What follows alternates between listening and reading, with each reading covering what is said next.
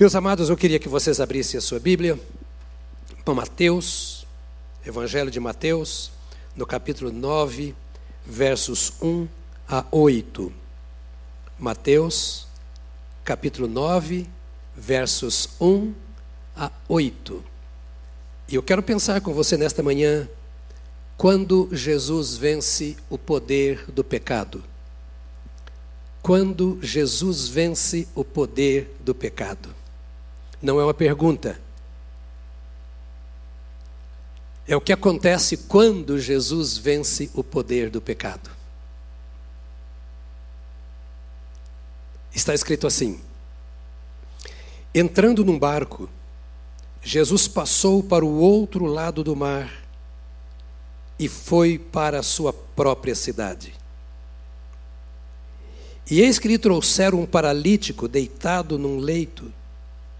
Jesus, vendo a fé que eles tinham, disse ao paralítico: Coragem, filho, os seus pecados estão perdoados.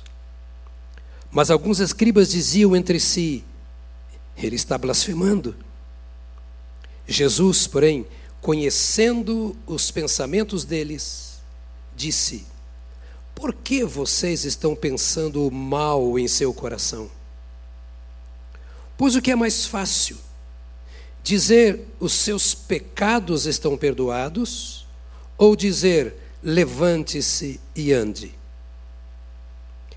Mas isto é para que vocês saibam que o Filho do Homem tem autoridade sobre a terra para perdoar pecados. Então disse ao paralítico: Levante-se, pegue o seu leito e vá para casa. E o homem se levantou e voltou para casa. Vendo isto, as multidões, possuídas de temor, deram glória a Deus que tinha dado tal autoridade aos homens. Te louvamos, Senhor. Com o nosso coração aberto à tua voz, nós te rogamos que a tua palavra desça ao nosso coração como água fresca, para refrigerar a nossa alma, para fortalecer e animar a nossa vida, para nos trazer o necessário para que nos tornemos imitadores do Senhor e para que a nossa fé esteja cada vez mais firmada em Ti e nas tuas obras em favor dos homens. Abre a nossa mente, dos que estão nesta casa, dos que nos ouvem agora em seus lares e ouvirão depois, para que nós possamos agora ir além daquilo que vemos além daquilo que sentimos nesses dias, além daquilo que nos preocupa, para que o nosso coração suba às alturas nesta hora e se encontre com o Deus da glória e ouça aquela voz que é maior, mais poderosa do que todas as vozes, a voz do nosso Salvador, do nosso Senhor, do nosso Redentor, em nome de Jesus Cristo. Amém. Amém. Amém. Eu tenho estado muito preocupado com os dias que nós vivemos, não tanto por causa da Covid, mas por causa das notícias a respeito da Covid. Por causa do mal, do peso que muitas vezes isso tem trazido sobre nós, como pessoas, famílias, comunidades inteiras e como nação.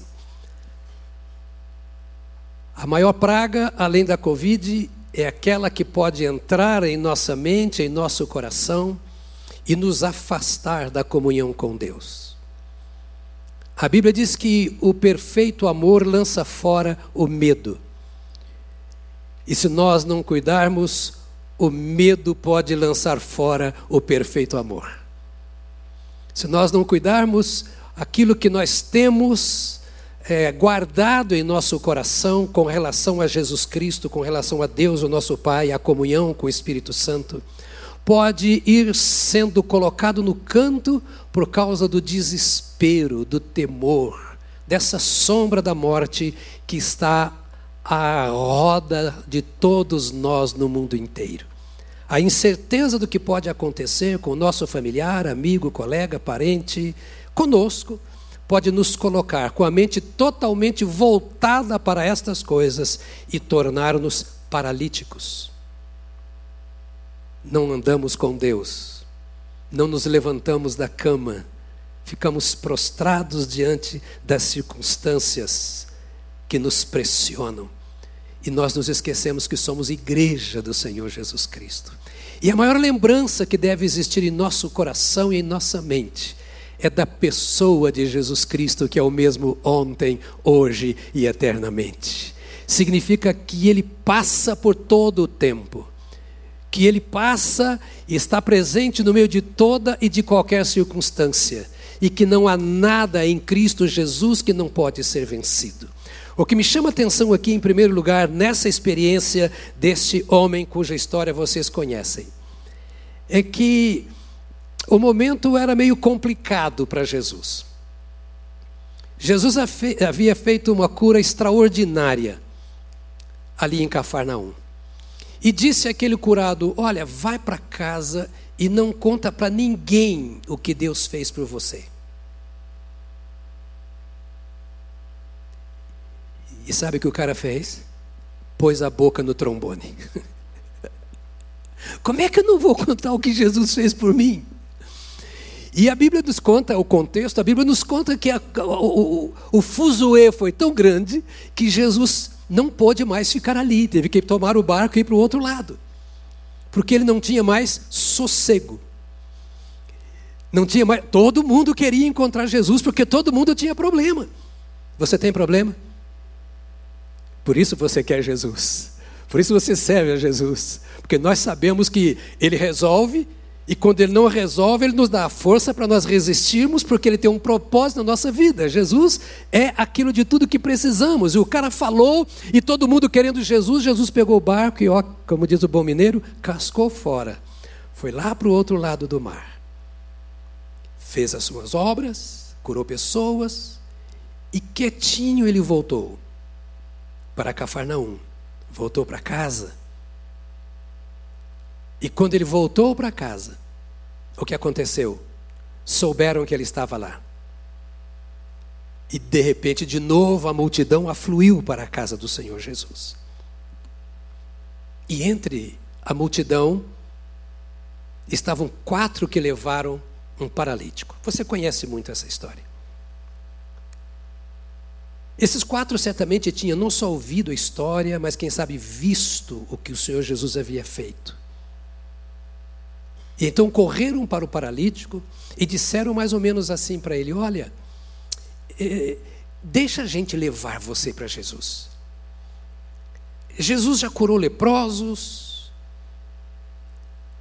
Jesus já expulsou demônios, paralíticos andaram, e, e, e você está nessa situação, sendo que Jesus está aqui, nós podemos de fato levar você a Jesus. Era um Jesus que parecia uma pessoa qualquer. Ele apresentou-se, aqui mostra o texto, se identificando com a humanidade. Ele não se apresentou como um anjo, um arcanjo, um querubim, um serafim. Ele se apresentou como um homem, diz o texto sagrado, identificando-se com todos os homens. Assim, eu sou igual a vocês. Porque havia uma promessa no Éden. Assim que o homem pecou, o Senhor tem um diálogo com ele e disse: da semente da mulher, ou seja, o filho, um filho de mulher, nascerá um que esmagará a cabeça da serpente. Da semente da mulher, nascerá um que haverá de destruir aquele que veio para destruir o homem e a mulher. Quando o Senhor levanta Abraão, ele diz: Olha, na tua semente serão benditas todas as famílias da terra. Ele não disse: Eu vou mandar um ser celestial, angelical, mas será alguém que virá da mulher. E então este que virá da mulher, que será agora da tua semente, vai esmagar a cabeça da serpente, abençoando todas as famílias da terra. O profeta Isaías diz que a virgem dará à luz e conceberá um menino cujo nome será Emanuel, que quer dizer Deus conosco. Desde o Velho Testamento até o Novo, o homem vem recebendo uma promessa de Deus. Nascerá alguém humano que vai se identificar com a humanidade e que vai trazer a salvação para a humanidade. José estava perturbado com a situação de Maria e deseja deixá-la, porque no entendimento dele ela havia adulterado. E então o anjo aparece a José e diz assim: José, não tema tomar Maria por tua esposa. O ente que nela foi gerado, foi gerado pelo Espírito Santo. E ela dará a luz. E nascerá um filho, e você porá o nome dele Jesus. Porque ele, este menino, salvará o seu povo dos pecados deles.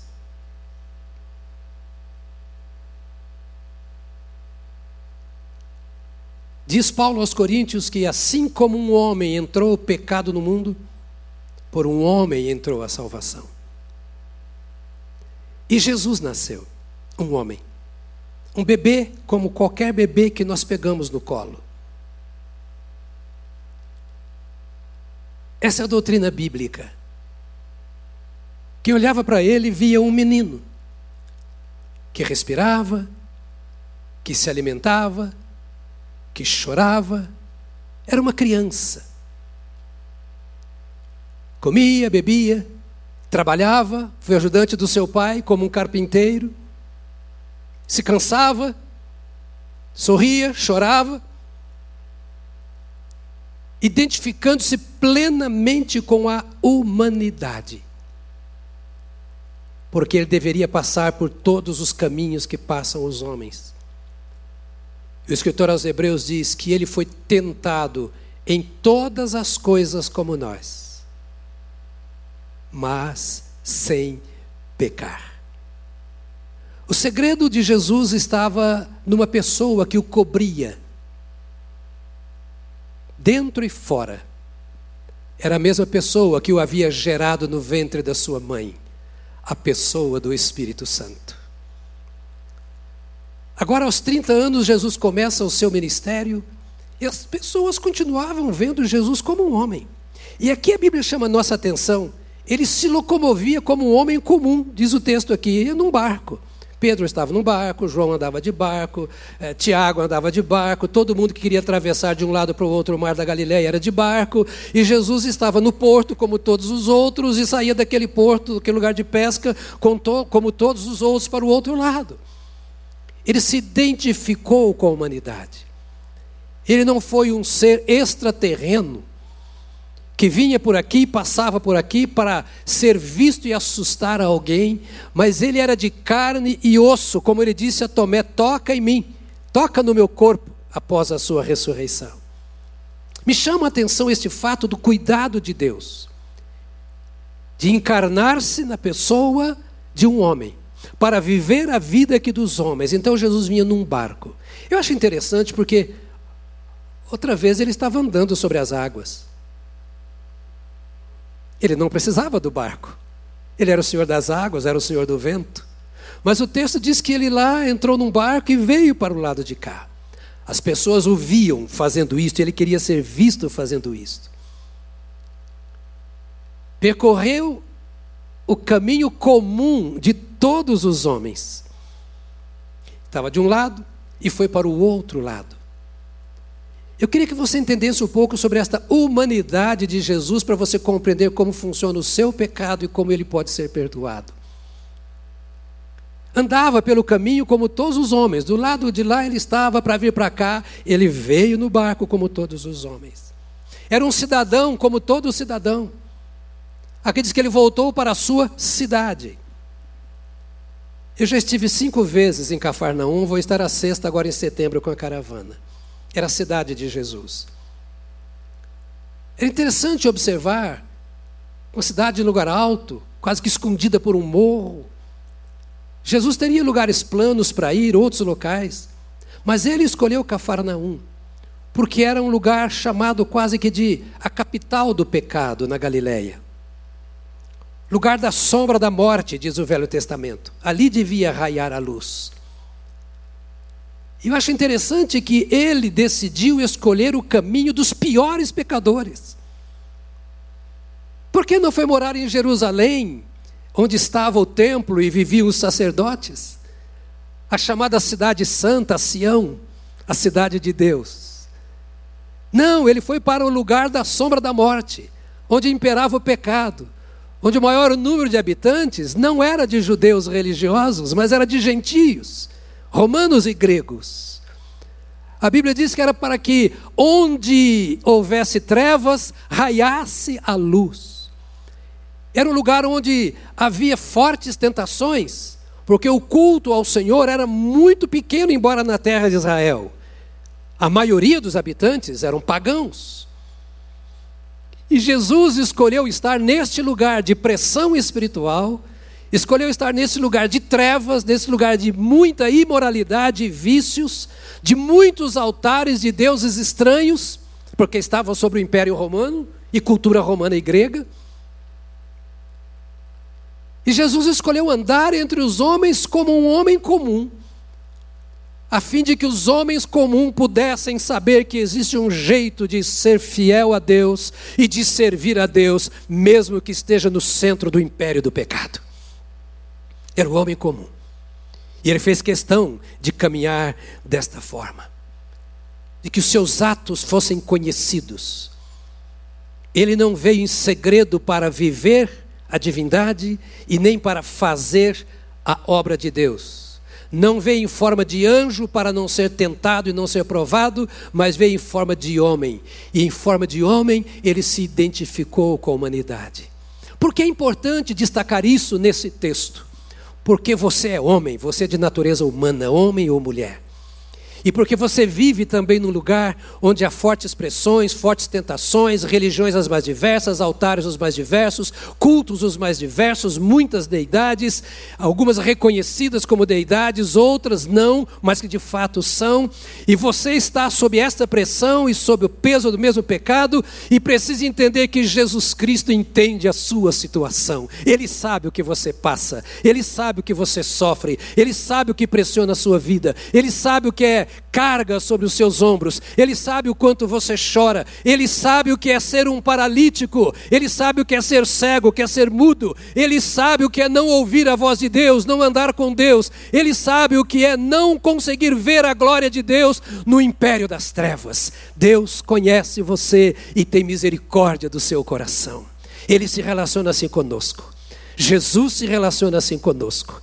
Ele diz: Eu estou convosco todos os dias. Então hoje Ele está aqui, agora Ele está aqui, Ele está lá onde o irmão está nos acompanhando é, pelas mídias, Ele está conosco. Me chama a atenção o fato deste Senhor servir a humanidade, mesmo esta humanidade sendo escrava do pecado. Coisa linda pensar o que eu estou dizendo é muito simples e você se lembra que eu disse que as mensagens deste ano serão todas simples. Por que elas serão assim? Para você ouvir, entender e contar para o outro. Para você ouvir, entender e dizer: Olha o que eu ouvi da Bíblia domingo passado lá na igreja. Olha o que o Senhor diz da Bíblia. Olha o que você precisa crer. Você deve vir aqui esse ano inteiro como um missionário. Põe a mão no seu peito e diga: Eu sou um missionário. Lá na, na galeria também, pode dizer assim: Eu sou um missionário. Isso. É, é que você tem uma missão. Jesus se relacionava intimamente com os homens, à luz da missão que ele tinha. E ele veio e se relacionou com toda a humanidade na condição de escrava do pecado. Ele reconheceu a realidade daquele paralítico dura realidade daquele paralítico. não fez vista grossas. Ah, faça de conta que não tem nada. Ele reconheceu a realidade, mas ele não rejeitou o paralítico. Ele não rejeitou o paralítico. Ele sabia a causa do mal, mas ele não rejeitou o paralítico. Diz o texto sagrado que trouxeram esse paralítico ao Senhor Jesus. O paralítico que talvez soubesse pouco, quase nada ou nada sobre Jesus. E Jesus não estava brincando de religião, como às vezes brincamos. Ele não veio fundar religião, ele veio buscar e salvar o perdido. Aleluia. Ele não veio para frequentar templo ou sinagoga. Ele veio para revelar a glória e a majestade do Pai àqueles que vivem em trevas. Então, quando trouxeram o paralítico, Jesus não disse: Ah, esse não serve, esse é de segunda categoria. É, deixa esse camarada lá, o que, que ele vai fazer? Absolutamente. Era um homem que não sabia provavelmente praticamente nada sobre Jesus. E a única maneira que ele tinha de ser liberto, de ser salvo, de ter uma experiência com este Jesus, este Deus homem que por ali estava, era se alguém anunciasse, dizendo: Meu amigo, há alguém que pode tirar você dessa condição. E Ele está conosco. Ele estava lá e veio para cá. Ele transita entre nós. Ele, ele sabe o que nós somos, ele sabe o nosso sentimento, ele sabe o que nos persegue, e ele veio para nos tirar de todo tipo de escravidão, seja física, emocional ou espiritual. Ele é a luz que brilha nas trevas, diz a palavra, ele é o Verbo que se fez carne, ele é a palavra que foi encarnada, ele brilha entre nós para nos tirar de tudo aquilo que ofusca o nosso interior. Deixa a gente pegar você e levar para lá. É interessante o que Paulo diz em Romanos, no capítulo 10, ele escreve: há diferença, ou melhor, não há diferença entre judeus e gentios, pois o mesmo Senhor é o Senhor de todos. O mesmo Senhor é o Senhor de todos, de judeus e de gentios. E abençoa ricamente todos os que o invocam. Abençoa ricamente judeus e gentios crentes e não crentes. Ele abençoa ricamente a todos os que o invocam. Pode você repetir comigo? Deus abençoa a todos os que o invocam. Estava ali Jesus naquele dia, diante deste homem ah, aleijado, paralítico, porque todo aquele que invocar o nome do Senhor será salvo.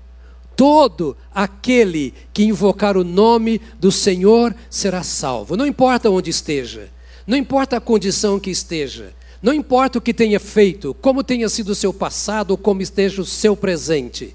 Não importa. A Bíblia diz: todo o que invocar o nome do Senhor será salvo. O outro lado da moeda é: quem ou todo aquele que não invocar o nome do Senhor não será salvo.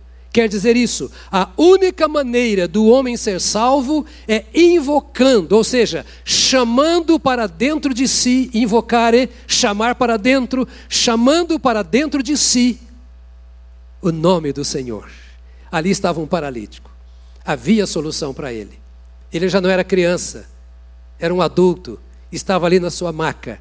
A vizinhança conhecia as suas limitações, as suas impossibilidades. Uma coisa a vizinhança não sabia o que fazia aquele homem ser um paralítico. Mas o texto diz ainda de Paulo: Como, pois, invocarão aquele de quem não creram?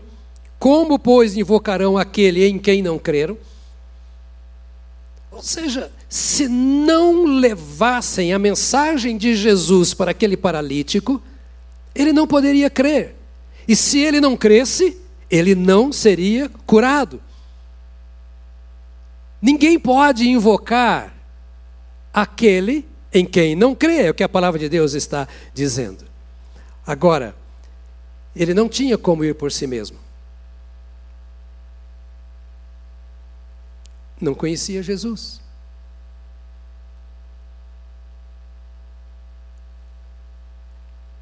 Só quem conhecia a Jesus poderia levá-lo a Jesus. Como ouvirão se não há quem pregue? Isso é simples, mas isso é ser igreja. A igreja faz o que Jesus fazia, porque ela é o corpo através do qual Jesus anda na terra. Ele é a cabeça, nós somos o corpo. E o corpo faz aquilo que a mente manda, sobretudo quando se fala da mente do Senhor, que é absoluta, santa. Então aquele homem precisava que alguém o conduzisse ao Senhor Jesus. Essa paralisia era física. Mas todos os milagres de Jesus, além de manifestar o poder de Deus e provar que ele era o Messias, são de valor didático. Era para ensinar como funciona o reino de Deus. Ou seja, nem toda enfermidade é resultado do pecado. Genericamente, sim mas não como este pecado que ele está dizendo que travava, paralisava. Então o Senhor está dizendo: olha, é preciso que nós entendamos e sigamos o que ele fazia. Façamos a mesma coisa, no sentido de identificar o estado em que se encontra aquele que nos cerca. O paralítico provavelmente, e posso dar 99,9,9 de certeza, de que ele não tinha consciência de que a sua enfermidade era resultado do pecado. Aqueles que o levaram a Jesus também não sabiam o que travava aquele homem. Mas é maravilhoso que eles tomaram esse paralítico e o levaram ao Senhor Jesus que os males que alejavam aquele homem, de fato, eram males espirituais. O que acontece na sua casa? Quais são os problemas que cercam o seu trabalho, os seus relacionamentos interpessoais? O que evidencia essas coisas que acontecem? Tomaram aquele homem paralítico, diz o texto sagrado, e o levaram a Jesus. Apesar da impossibilidade, apesar do desconhecimento, apesar de eles não saberem o que Jesus iria fazer com aquele homem, a questão deles não era saber qual seria o resultado. A questão era apresentar o homem a Jesus. Às vezes, amados, nós ocupamos tempo com tantos conselhos Nós queremos convencer as pessoas de tantas coisas. Queremos enfiar na cabeça delas determinadas verdades que para nós são claras e para elas não. Quando o que nós mais precisamos, o que o Senhor Jesus espera de nós, é que quanto aqueles que estão paralíticos e não o conhecem, conheçam a Jesus. Ouçam sobre Jesus. Que eles sejam levados ao Senhor Jesus. Diz o texto de Romanos: Como crerão naquele de quem não ouviram falar? E como ouvirão se não há quem pregue ou se ninguém pregar? Na manhã de hoje, o que estou desejando é que você tenha diante dos seus olhos um quadro.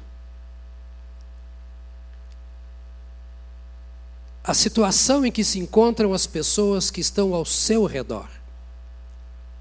E que você seja despertado pelo Espírito Santo para uma realidade. Há solução para o problema do pecado.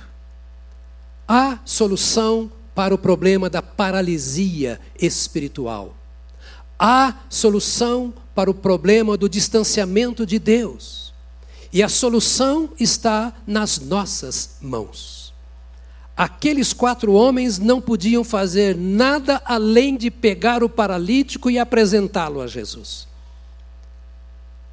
Aquele paralítico não podia fazer nada a não ser permitir-se ser levado a Jesus, ser convencido de que valia a pena ser conduzido até Jesus Cristo. E para isto, aqueles homens tocaram num problema. Existe solução para a sua paralisia, existe solução para o seu pecado, existe solução para a sua tristeza, existe solução para o vazio do seu coração, existe solução para a falta de paz, existe solução para a irritabilidade interminável. Existe solução para a insônia por causa de uma consciência pesada.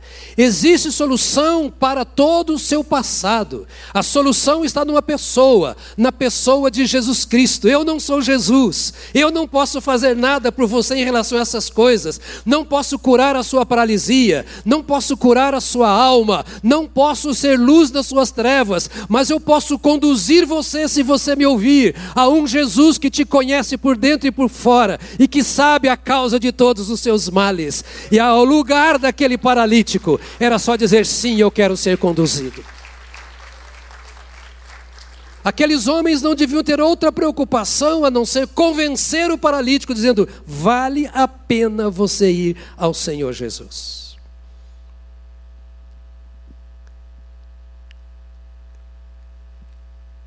Outra coisa simples que eu vejo aqui nesse texto é que Jesus corresponde à expectativa daqueles que o servem.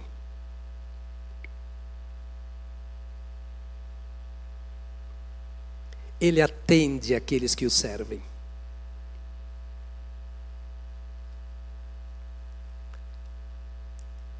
É difícil fazer alguma coisa por quem desanima, se afasta, não insiste. Era uma loucura. Imagine você, uma cidade pequena, Jesus ali, uma multidão ali na casa. Você pega, esse é um texto que está nos três evangelhos, Mateus, Marcos e Lucas. Os três falam sobre isso. E cada um dá um detalhe interessante dessa experiência. Então a multidão estava ali um dos evangelistas que foi colocado pelo telhado e desceu a maca. Agora, quatro homens põem um paralítico na maca, põem a maca nos ombros e saem correndo para um lugar onde tem uma multidão, atravessando a cidade. E o pessoal conhecia o paralítico. Os vizinhos diziam: Ei, onde você vai? Esse cara não sai de casa. Você vai o que com ele? Que vexame! Não vamos levar para Jesus curá-lo. Para quê? Jesus curá-lo? É, Jesus vai curar esse homem. Jesus vai curar esse homem. E alguns zombavam, outros, quem sabe, acompanharam. Mas os quatro se expuseram, não somente diante da vizinhança, mas diante daquela multidão e também diante de Jesus. Foi preciso coragem. Foi preciso confiança, despojamento, humildade de coração, correr risco de passar vergonha. E se Jesus não curasse? E se Jesus não fizesse? Mas eles não tinham tempo para essa interrogação. Eles entendiam que aquele homem era um paralítico, que Jesus curava paralítico, e que eles podiam ser instrumento de bênção na vida do paralítico, levando-o a Jesus. E qualquer preço valeria a pena se Jesus viesse a curar esse homem. Esse espírito deve haver em mim e em você, como servos de Deus. O espírito de combatente. Nós vamos enfrentar a luta, nós vamos tomar o lugar do outro, vamos carregar sobre os nossos ombros, vamos pagar o preço. Nós não vamos deixá-lo se perder nessa paralisia. Ele pode ser produtivo, pode viver melhor, pode viver no aconchego da sua família, pode ter a sua própria família. Ele pode entrar no templo, porque não podia, um aleijado não podia ser levado. Agora ele pode ser curado e pode entrar no templo. Ele pode adorar a Deus como eu adoro. Ele não adora a Deus, ele pode servir a Deus como eu sirvo. Nós precisamos olhar os homens como Jesus olhava, com as possibilidades. Nós não sabemos o que Deus vai fazer, mas nós sabemos o que Deus pode fazer. Então nós não podemos nos limitar naquilo que, não, que nós não sabemos. Nós precisamos viajar, trabalhar, agir naquilo que nós sabemos. Deus pode todas as coisas. Então é o nosso papel, como daqueles homens, convencer o paralítico. Cara, você não está vendo que você está paralisado? Que a tristeza domina o seu coração e você não nasceu para ser triste? Que o vazio enche a sua alma, que tudo que você tem é vazio? Que a sua riqueza são os bens do mundo. Você não percebe que a sua vida está sem sentido, parada. Você não percebe que há uma tristeza que ninguém vence no seu interior. Você não consegue perceber o amor de Deus por você e que tem uma vida melhor, que você pode ter uma vida livre, saudável, pura, santa, que você pode estar face a face com o Senhor Jesus e experimentá-lo. Você não percebe que esse poder que domina a sua vida não é o maior poder? Ele está dominando porque você deixa, mas existe um poder maior do que o da paralisia, e ele pode de fato ser jogado, lançado, semeado sobre a sua vida, derramado sobre você. Será que você entende que existe um Deus que te ama e Ele não te criou para viver desta maneira e Ele enviou o seu Filho Jesus Cristo para que você seja salvo? Será que você não gostaria de vir para Jesus? Com esta mensagem no coração daqueles homens, eles trouxeram este paralítico a Jesus. E é interessante como Jesus correspondeu ao trabalho. Muitas vezes Deus não faz a obra porque eu não me disponho. Ele não vai mandar anjos, ele não vai mandar o seu pastor, ou os evangelistas, ou diáconos, ou líderes da igreja a todo instante. Então, o texto diz aqui que Jesus viu a fé daqueles que se colocaram a serviço do paralítico. Jesus vê a sua fé. Talvez o paralítico não cresce, mas os quatro creram. Talvez o seu filho não creia, mas você crê. O cônjuge não crê, mas você crê. E crer é lutar contra as evidências.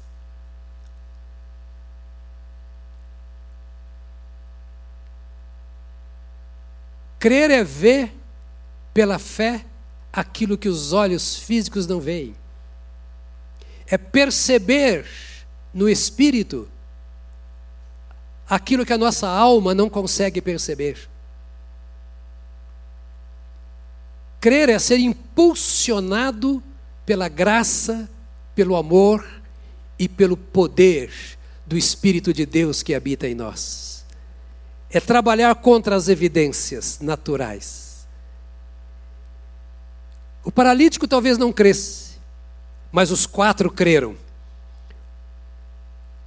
Provavelmente tenham visto e não apenas ouvido o Senhor fazer coisas extraordinárias. E quem sabe o coração deles ardia por uma experiência pessoal. Eles disseram assim: vamos pegar um negócio bem difícil. Vamos pegar um cara aleijado, aquele pecador enrustido, que não quer ouvir nada que não concorda com nada, que critica tudo, que é ateu.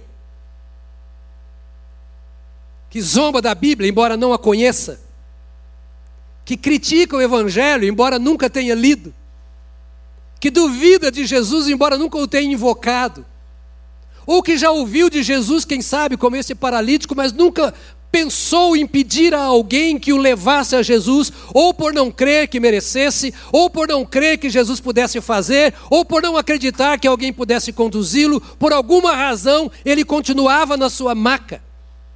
Mas de repente, quatro que creram chegaram lá e o convenceram e o levaram. Você imagina a recompensa? Imagina se fosse você que conhecesse aquele, conhecesse aquele paralítico de tantos anos, agora o colocasse nos seus ombros, levasse, e depois não conseguisse nem acompanhar tal a carreira que o paralítico deu de volta para casa, ainda com a maca nas costas.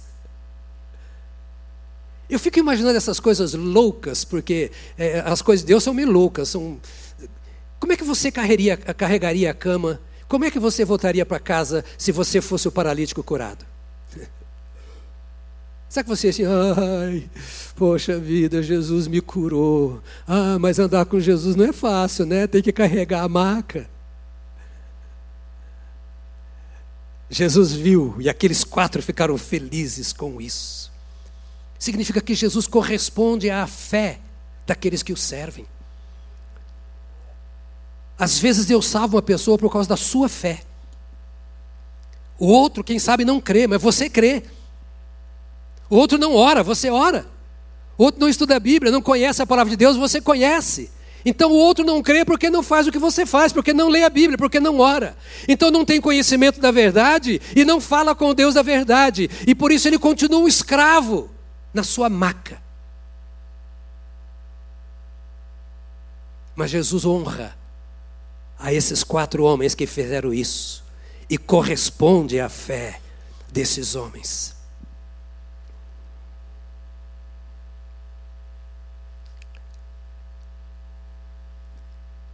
Até aquele momento, todos estão olhando para Jesus como um homem qualquer.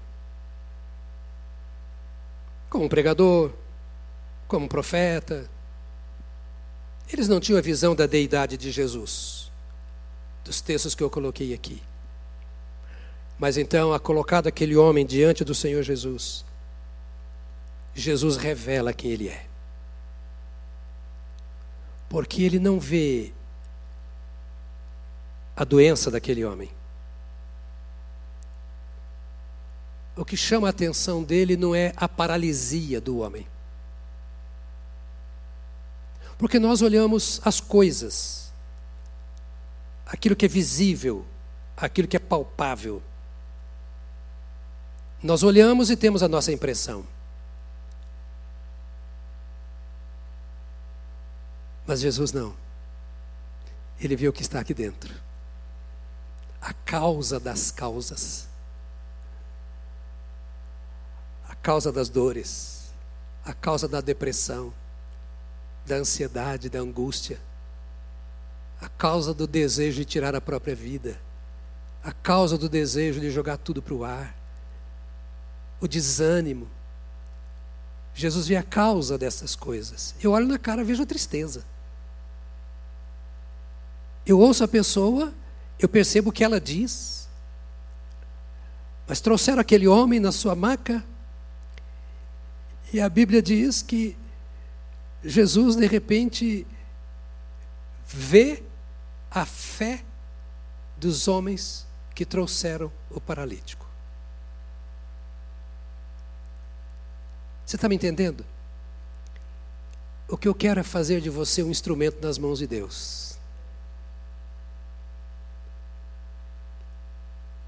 Viu a fé dos quatro que trouxeram o paralítico. E disse: as coisas do reino de Deus acontecem pela fé.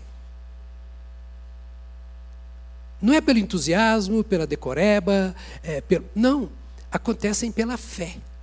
Não é pela inteligência humana. As coisas acontecem pela fé. E Jesus viu a fé daqueles homens. Eu, eu acho que Jesus viu que aquele paralítico não tinha a mesma fé. Ele não tinha visto Jesus.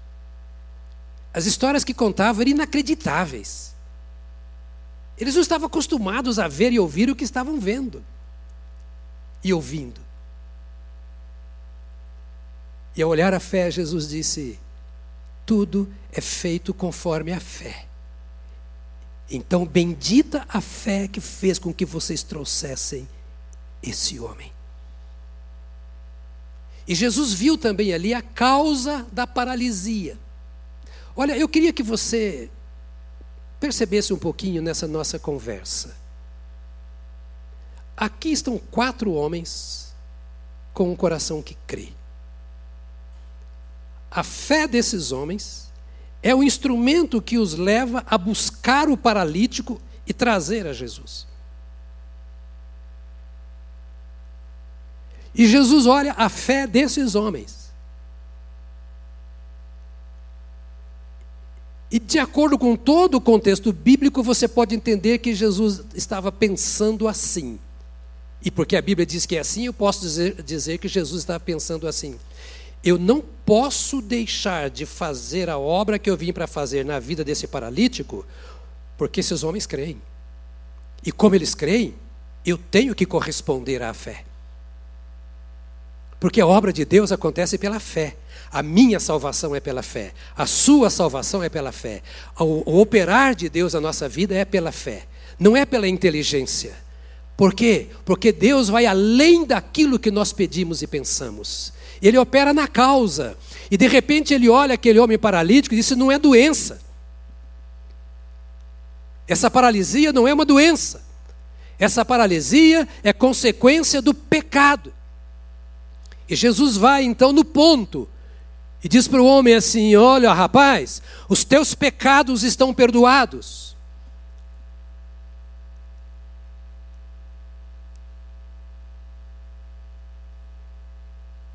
Há muita coisa paralisando a vida. É bom olhar o coração. Porque às vezes não é a falta de preparo, não é a falta de treinamento, de habilidade, não é a falta de oportunidade. A limitação que não permite caminhar, às vezes não é, me permite a expressão entre aspas, burrice, ignorância. Tudo está dando errado na vida, a vida não anda. Não é por causa do governo. Nós sempre temos a tendência, e o inimigo é terrível nos levar para esse canto, de acusar outros ou outras coisas. Como as pessoas olhavam para aquele paralítico e, do ponto de vista da religião é, judaica, ele era um amaldiçoado. Era assim que os judeus viam o doente, o paralítico, o cego, o surdo, o leproso, como amaldiçoado. Aqueles quatro viram aquele homem como uma grande oportunidade a oportunidade para que a glória de Deus se manifestasse. E levaram correndo, e Jesus olha então para aquele pecador e diz assim: é, Perdoados estão os teus pecados. E alguns se assustaram. Ali estavam fariseus, ali estavam escribas, e eles sabiam que só Deus pode perdoar pecados. Eram os homens da lei que conheciam as Escrituras, o Velho Testamento. E de repente alguém dizer, estão perdoados os teus pecados, eles viram a blasfêmia contra Deus. E eles viam Jesus como um homem natural. Não aceitavam Jesus como um homem de Deus, um profeta e como Deus encarnado. Então, este Senhor Jesus olha para aquele pecador e diz: Perdoados estão os teus pecados. Murmuraram: Você não pode dizer isso. E Jesus disse: Eu vou provar que posso. Vocês disseram aí que só Deus perdoa pecados. Então eu vou perdoar pecados. E nas entrelinhas estaria assim: E ele vai ser curado. E vocês vão ver que ele foi curado porque o pecado foi perdoado. E se eu perdoei o pecado e ele foi curado, e só Deus pode perdoar pecado, é porque eu sou Deus. perdoados estão os teus pecados. E disse: Homem, levanta, toma o teu leito e vai para a tua casa. A Bíblia diz que Deus diz que Jesus levanta-te. E ele, diz o texto, e ele se levantou. Pecador curado e salvo, porque ele se levantou. Imagine se ele ficasse assim, como muitos ficam, para não sair daquilo que o oprime, daquilo que o escraviza. Ele diz assim: não, deixa eu esperar uma oportunidade melhor. Tem muita gente aqui. Num lugar mais seguro. O que, que vai acontecer se eu sair andando daqui? Será que esses escribas, esses fariseus que aqui estão e outros religiosos vão me perseguir porque eu obedeci à voz de Jesus? Imagine se ele ficasse pensando essas coisas. Mas quando Jesus disse para ele: Levanta-te, a Bíblia diz: Ele se levantou. E toma o teu leito, ou toma a tua maca, diz o texto aqui. No mesmo instante, ele tomou o leito. A obediência ao Senhor deve ser instantânea, imediata. Uma vez perdoado o pecado, é andar na vida do perdoado. Uma vez liberto da escravidão, andar na vida de liberto da escravidão. Não há tempo a perder, não dá para deixar para depois. Esse homem entendeu isso. A vida toda numa cama, paralítico. Agora eu ouço o Senhor falar: levanta, eu vou levantar. Eu vou aceitar a ordem, eu vou obedecer. O Senhor diz: pega o seu leito, eu vou pegar. E disse: vá para a tua casa. O homem se levantou e voltou para casa, diz o texto sagrado. Se levantou e voltou para casa. Não foi fazer um tintim com os amigos para comemorar. Não foi procurar. Ele voltou, obedeceu a Jesus na íntegra. E a Bíblia diz que Jesus fez isso tudo publicamente. Vendo isso, a multidão ficou cheia do temor e glorificou a Deus que dera tal autoridade aos homens. Vendo isso, a multidão. Não há maior forma de pregar o Evangelho para muita gente do que você pregar o Evangelho para uma pessoa e vê-la transformada e tê-la como exemplo de transformação. Há pouca experiência com Deus melhor do que a experiência de conduzir alguém a Cristo.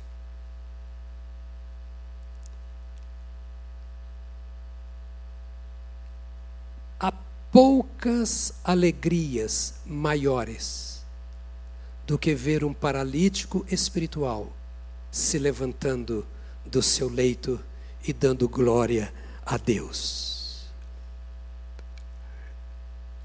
É interessante, para irmos concluindo, que esse homem obedeceu a Jesus nos detalhes. Jesus não é mais ou menos Deus, mais ou menos Senhor, para que justifique que a gente o obedeça em algumas coisas e não o obedeça em outras. Ele obedeceu ao Senhor Jesus nos detalhes. Ele não ficou ali contemplando Jesus dizendo: Ah, Jesus, não vou mais sair daqui e vou ficar aqui com o Senhor. É como aquelas três tendas que Pedro queria que, que fossem construídas por Jesus no alto do morro. Ele não ficou preso aos que o levaram a Jesus. Porque às vezes a pessoa vem para Jesus e depois fica presa àquele que o levou a Jesus. Ela não fica presa a Jesus, mas ao evangelista. Ele não foi para um outro lugar que ele julgasse melhor.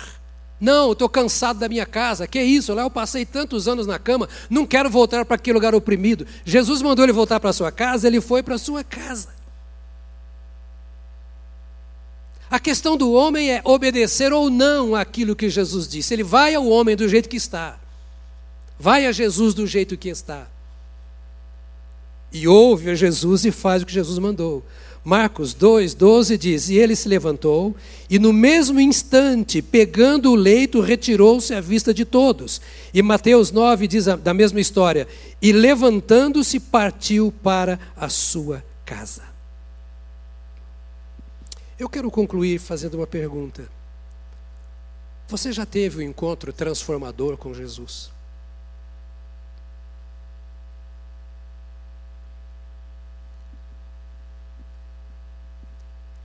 Não apenas com a história de Jesus, mas o que você ouviu de Jesus desceu ao seu coração e transformou a sua vida. Se você fosse esse paralítico, permitiria que alguém te levasse a Jesus? Ou você falar, ah, não, se ele quiser, ele que vem aqui na minha casa. Porque alguns que ficam assim, ah, se Deus quiser, Ele me salva. Se não quiser, eu não sei o que vai acontecer. Seja lá o que Deus quiser. Todos nós temos a oportunidade hoje.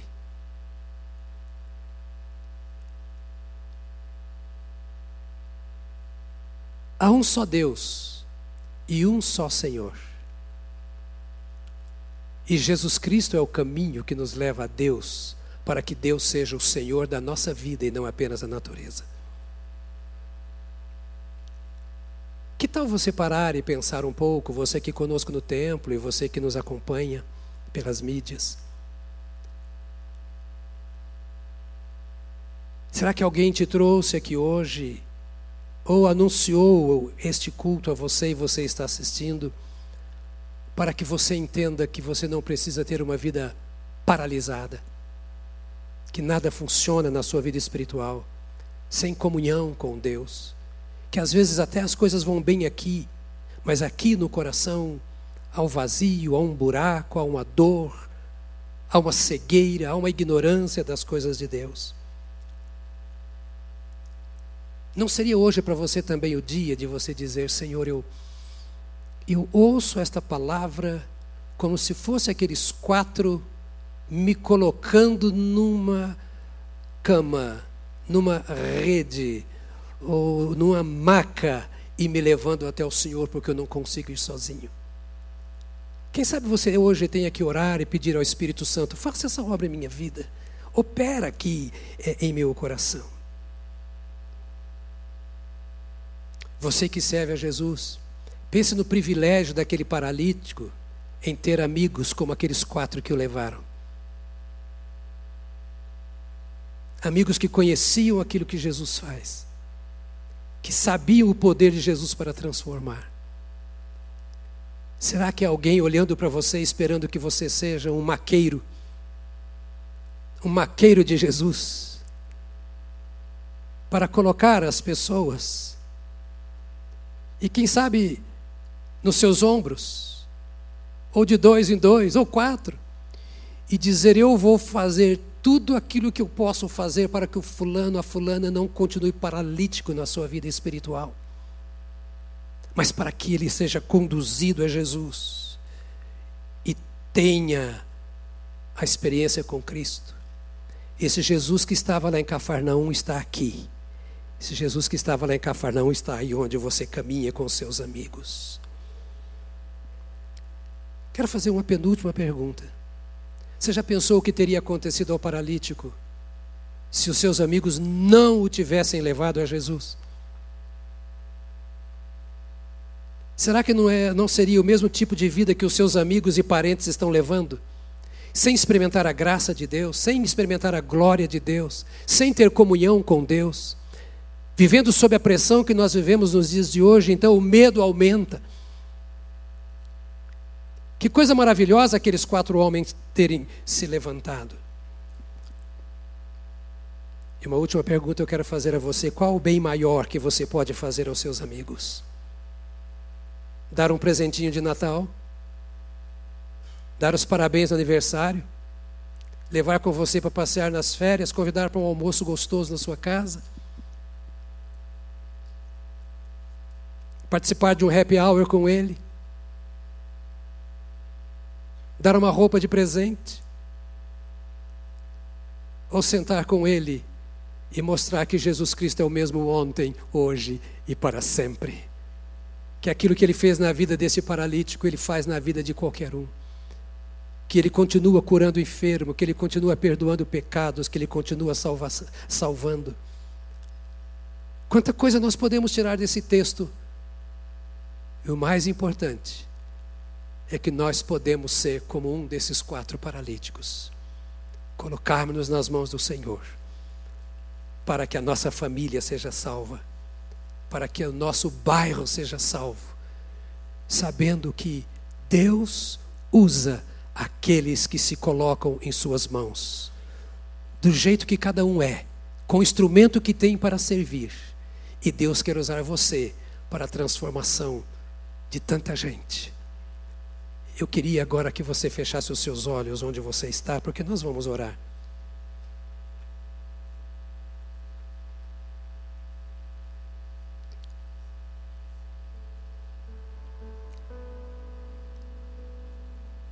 Quando Jesus vence o pecado,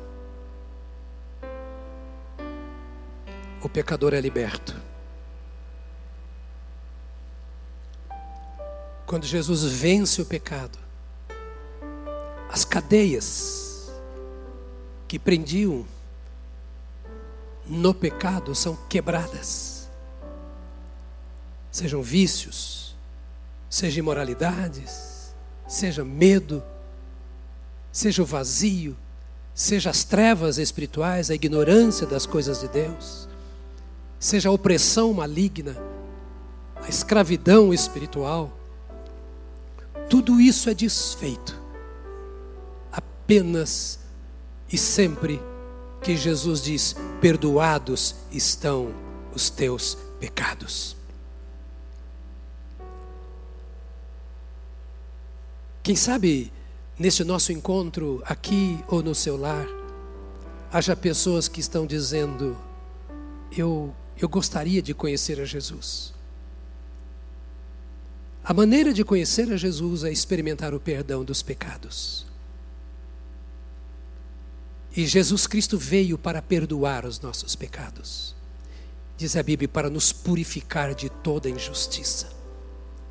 Diz-nos as Escrituras Sagradas que o sangue de Jesus Cristo nos purifica de todo pecado. Ou seja, a maneira de sermos limpos por dentro, de ter literalmente a alma lavada, o coração puro, é vindo a Jesus Cristo que derramou o seu sangue em meu lugar, em seu lugar, para que os nossos pecados sejam perdoados. É possível que entre nós aqui ou no lar, como eu dizia, haja pessoas dizendo assim: eu sinto o peso do pecado, a, opressão do pecado, o vazio. Eu sinto que coisas não vão bem porque eu não consigo me aproximar de Deus, me relacionar com Deus. E Jesus é o caminho para esse relacionamento, ele é o vínculo entre nós e Deus. É a cruz que foi levantada no Calvário que traz esta possibilidade de eu me relacionar com o Pai. Então, se você tem esse peso, essa luta, é, é, esta, esse desejo de conhecer Jesus e não conhece, de ser liberto e ainda não é, de poder caminhar na vida espiritual e não consegue, de aprofundar-se nas coisas de Deus e está distante, eu gostaria de orar com você. Se você está em casa acompanhando algumas pessoas, você pode dizer para elas: ore por mim, porque eu quero. E se você está aqui na casa e quer que nós oremos, dizendo assim: Senhor, nós como igreja servimos agora como aqueles quatro que estamos conduzindo aos pés do Senhor aquele que se sente paralítico nesta ocasião, distante do Senhor. Como igreja, nós somos os amigos que colocam você na maca e vêm até o Senhor para que você ouça o Senhor dizer: Perdoados estão os teus pecados. Só Ele pode fazer isto. Há entre nós pessoas que querem dizer: Jesus, eu, eu quero perdão para o meu pecado, eu quero te receber como meu Salvador, eu quero entregar a minha vida ao Senhor para que eh, eu saia desta paralisia espiritual e te conheça mais de perto, experimente o teu poder. Eu quero caminhar contigo, quero te obedecer. Há entre nós alguém que quer assim entregar a sua vida a Jesus, que oremos em seu favor que quer se reconciliar com Ele? Se há, eu quero que levante a mão onde está, para que eu possa ver e nós vamos orar por você. Tem que levantar assim bem alto para que eu possa ver se há pessoas assim. Há pessoas. Deus te abençoe, querido. Pode abaixar a sua mão onde você está. Há mais pessoas nessa manhã que estão dizendo assim: eu estou tão longe, como se Jesus estivesse ali num canto e eu trancado na minha casa, amarrado numa cama. Eu preciso ser liberto. Deus te abençoe, querida. Pode abaixar a sua mão. Na galeria há pessoas. Deus abençoe, Deus abençoe também. Pode abaixar sua mão. Nós vamos nos colocar de pé agora. Eu vou pedir que você se coloque de pé. E vou fazer um convite a você que levantou a sua mão. Mesmo da galeria, que está um pouco distante, eu vou esperar. Mas eu queria que você viesse aqui, onde eu estou. Deixa o seu lugar, vem aqui para a gente orar juntos. Sabe, trazer você aqui para mim nesse instante é como que você vir aonde Jesus está. Não que ele não esteja aí, ele está. Se você não levantou a mão e quer vir também, venha. Venha. Se você sente que Deus está dizendo é hora de você vir. Quem sabe você um dia entregou sua vida a Jesus. Isso pode, isso pode vir mais pertinho um pouquinho aqui assim. Eu divido vocês. Pronto. Aqui. Isso. Né? Ainda estou aguardando para a pessoa chegar. Ah, quem sabe você diz um dia: Eu já entreguei minha vida a Jesus, mas eu me distanciei. Tomei uma rasteira, pecado me jogou no chão e eu não consigo mais ter comunhão com Deus. Eu tento orar, o coração está fechado, eu leio a Bíblia, ela não fala nada, eu tenho vontade de me aproximar de Deus, mas eu até já nem consigo crer mais, está tão vazio aqui dentro. Você precisa se reconciliar com Jesus e não ficar longe dele. Então, se há pessoas que precisam e querem se reconciliar com Cristo, venham também aqui. A gente vai orar juntos. Você não precisa andar nesse abatimento, nessa luta, nesse conflito. Jesus é o príncipe da paz. Ele é o príncipe da paz. Reconcilie-se com ele. Agora eu vou pedir à igreja que levante a sua mão. Pode vir ainda, se quiser vir, pode vir. Há mais pessoas para vir, podem vir, em nome de Jesus. Pai, nós te bendizemos por estas vidas tão preciosas. Te bendizemos por Jesus que cremos estar conosco nesta manhã. Nós te louvamos, porque, Senhor Jesus, tu és o mesmo ontem, hoje e para sempre. És o Salvador de eternidade a eternidade.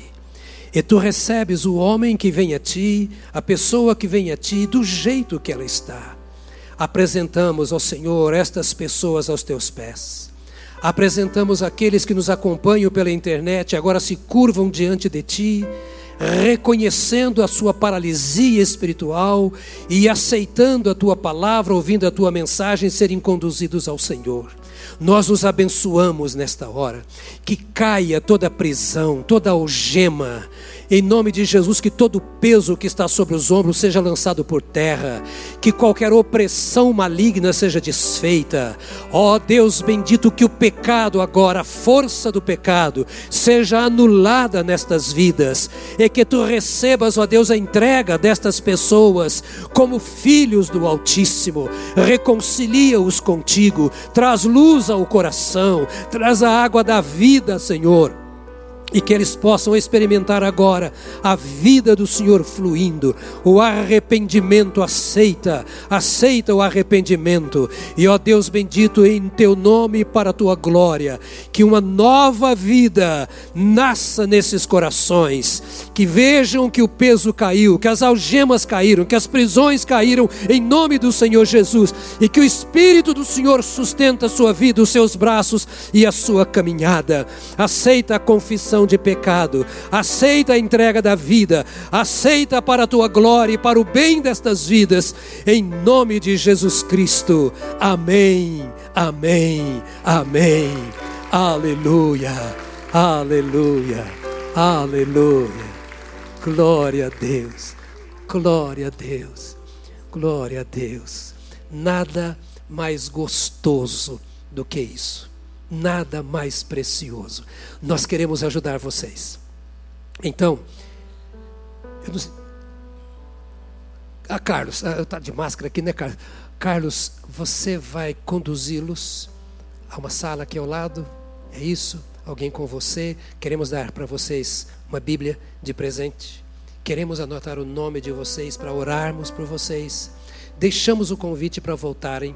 Nossa igreja não salva, Jesus salva. E nós cultuamos ao Senhor Jesus.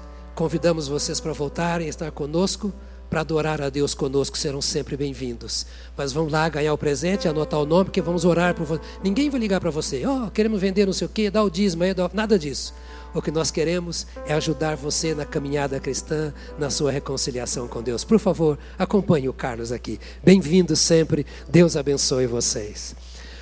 A grande vontade que eu tenho agora, sabe o que é, né? Mandar você dar as mãos. Mas não faça isso. Você está do lado da esposa ou de um familiar e você pode fazer isso, né? Quero agradecer a Deus por você estar aqui nesta manhã. E eu quero orar nesta hora. Eu peço muito a Deus que faça de você um instrumento nesta semana, para que você seja um anjo, uma anja de Deus no lugar onde você está. Leve Jesus Leve Jesus, leve Jesus. Leve boas notícias no meio de tantas más notícias. Leve a esperança, leve a fé a esse mundo que está sendo assustado. Vamos levar paz. E Jesus Cristo é o príncipe da paz. Não sejamos apenas religiosos, batistas, membros de igreja, qualquer coisa do gênero. Sejamos a voz de Deus entre os homens. Sejamos instrumentos de Deus se Jesus Cristo é o príncipe da paz e ele habita em nós, nós somos os embaixadores da paz. Se ele é a luz do mundo e habita em nós, ele mesmo disse: Nós somos a luz do mundo, nós somos o candeeiro por onde a luz brilha. Então, querido irmão, nesta semana, não dê lugar às pressões. Lembre que quando Jesus Cristo chega, o pecado vai embora, a opressão também. Então vamos viver para Cristo e viva para Cristo mesmo. Eu não posso garantir que você não vai morrer. Eu tenho orado e Deus tem ouvido. Nenhum dos nossos até hoje morreu. Mas se você morrer, você tem que saber para onde você vai. E não vai arrependido, oh Senhor, eu não, eu não queria ter vindo. não, Senhor, vá em paz. Eu não quero morrer. Eu já disse, eu quero criar meus netos. Eu quero vê-los crescer, quero casar minha neta mais velha. Né? Mas é, se Deus levar, aleluia, eu fui promovido, eu não fui podado. Assim é que nós vamos ver para o Senhor nesses dias. Continuar orando porque Deus nos cubra. Vamos orar mais uma vez? Deus eterno, nós meditamos na tua palavra nesta manhã. E essa é uma das razões para nos reunirmos além de adorarmos o teu nome, de fortalecermos a nossa comunhão mútua, nós queremos ouvir a tua palavra, porque ela é a lâmpada para os nossos pés e a luz para os nossos caminhos. Do que ouvimos, ó Senhor, nesta manhã, nós te pedimos que tanto nós que aqui estamos no templo, como os que nos acompanham pelas mídias, sejamos conduzidos pela tua palavra. Ó Senhor, que ela encha o nosso coração de paz de santas expectativas, que ela traga descanso para a nossa alma, que ela nos impulsione a evangelizarmos, para que tenhamos a alegria de vermos paralíticos espirituais sendo libertos semi-mortos, ó Senhor, sendo curados, mortos espirituais sendo ressuscitados, famílias sendo unidas, reunidas no poder do Teu Espírito. Usa cada mulher, cada homem, cada pessoa que aqui está ou nos ouve, como instrumento para dizer ao mundo que nós temos algo melhor do que a cura para a Covid, nós temos uma esperança maior do que a vacina, nós temos o Senhor que é a nossa paz e a nossa salvação, nós temos o Senhor que é a nossa cura e a nossa saúde. Nós temos o Senhor que é a vida e a fonte da nossa vida. Traz a tua vida a este mundo através de cada um de nós. Põe tuas palavras nos lábios dos teus servos. Põe atos de coragem nos, nos braços, nas mãos, nos pés e no coração e na mente dos teus amados. Leva-nos nesta semana como missionários para que muitos outros, através de nós, sejam remidos pelo sangue do Cordeiro. Obrigado pela vida da tua igreja. Obrigado pela participação da tua igreja neste tempo precioso de tantas maneiras na vida da nossa comunidade. Obrigado pelas chances que tens nos dado e por nos guardares sempre. A ti, Senhor, seja a glória, a honra, o louvor e toda a exaltação, agora e para sempre, em teu nome. Amém, amém, amém. Aleluia, aleluia, aleluia. Glória a Deus. Pastor Alex e esposa, esqueci de falar de vocês também, que foram convidados e já sararam, né? Glória a Deus. Está cheio de gente convidada aqui, né? Nós vamos proceder a nossa saída, como sempre fazemos, de trás primeiro, as pessoas estão atrás primeiro. Então, se você trouxe o seu oferta ou dízimo espécie, lá estão os diáconos para recebê-la. Deus abençoe a você. Tenha uma semana cheia da graça do Senhor e preparemos-nos nesta semana